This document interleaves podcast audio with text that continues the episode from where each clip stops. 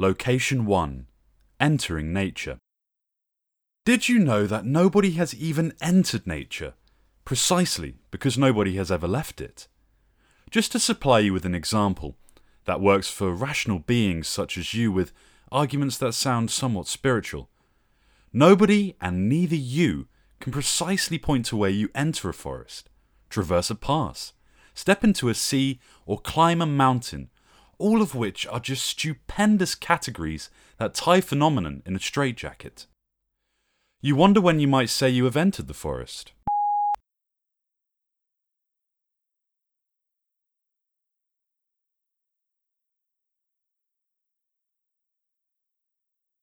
Is the criterion three trees per square metre? Or perhaps five? Or does it have more to do with bushes and undergrowth? Does forest from not forest demarcate by that eerie smell of ground so wet that it boils with fungi? Or the fact of a certain number of centimetres of dead leaves amassed? Should you measure the interval between trunks, or rather count them? And if so, should those be horizontally ordered or vertically? Should we refocus to contextualization and look at that which calls the forest its habitat? Or should we de essentialize and look at what a forest does, turning to its effects? As if a forest is that which is walked by hikers? Or should we look at what causes forest and realize that it thereby cannot be something in which you and others partake?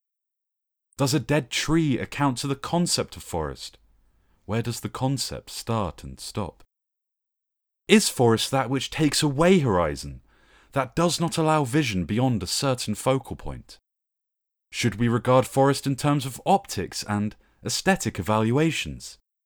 Above all, aesthetics is how a thing withdraws from their physical properties. Is forest there in which you register phenomenon within yourself you cannot designate to any antonymous space? Or does it perhaps have to do with all these suggested things?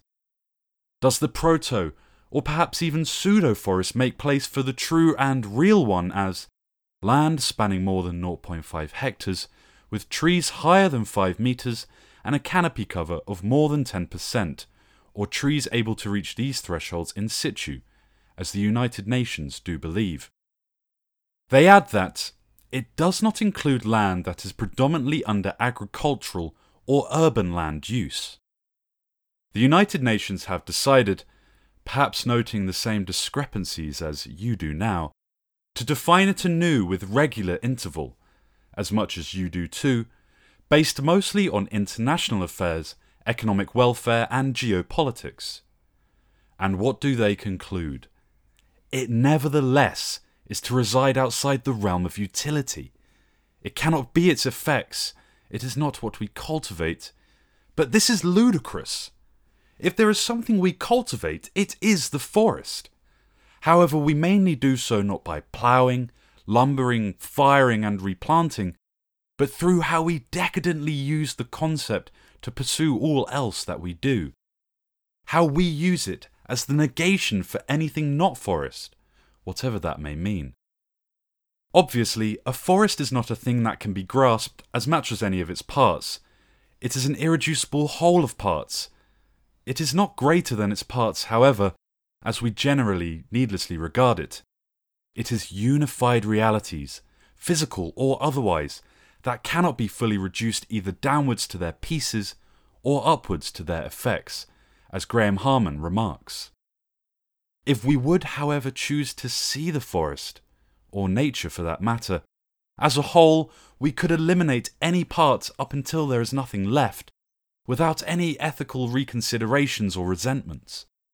As Timothy Morton continues the argument, he notes that the entity of a thing is literally outscaled by its parts. It is bigger on the inside, like Pandora's jar, which means, logically, that it's smaller on the outside, so that, however absurd and amazing it sounds, we need to say the whole is always smaller than the sum of its parts. You know that our undermining is perhaps what defines any biosphere the best. A forest is its use. Overmining puts this use into perspective, whereby we approach it as its effects as to what it does. And what it does is precisely that it brings you here. By being here and not there, even though we remain to lack the knowledge what that here and there of the forest might be. Perhaps we should just accept the premise that a truly radical ecology should be nature doesn't exist.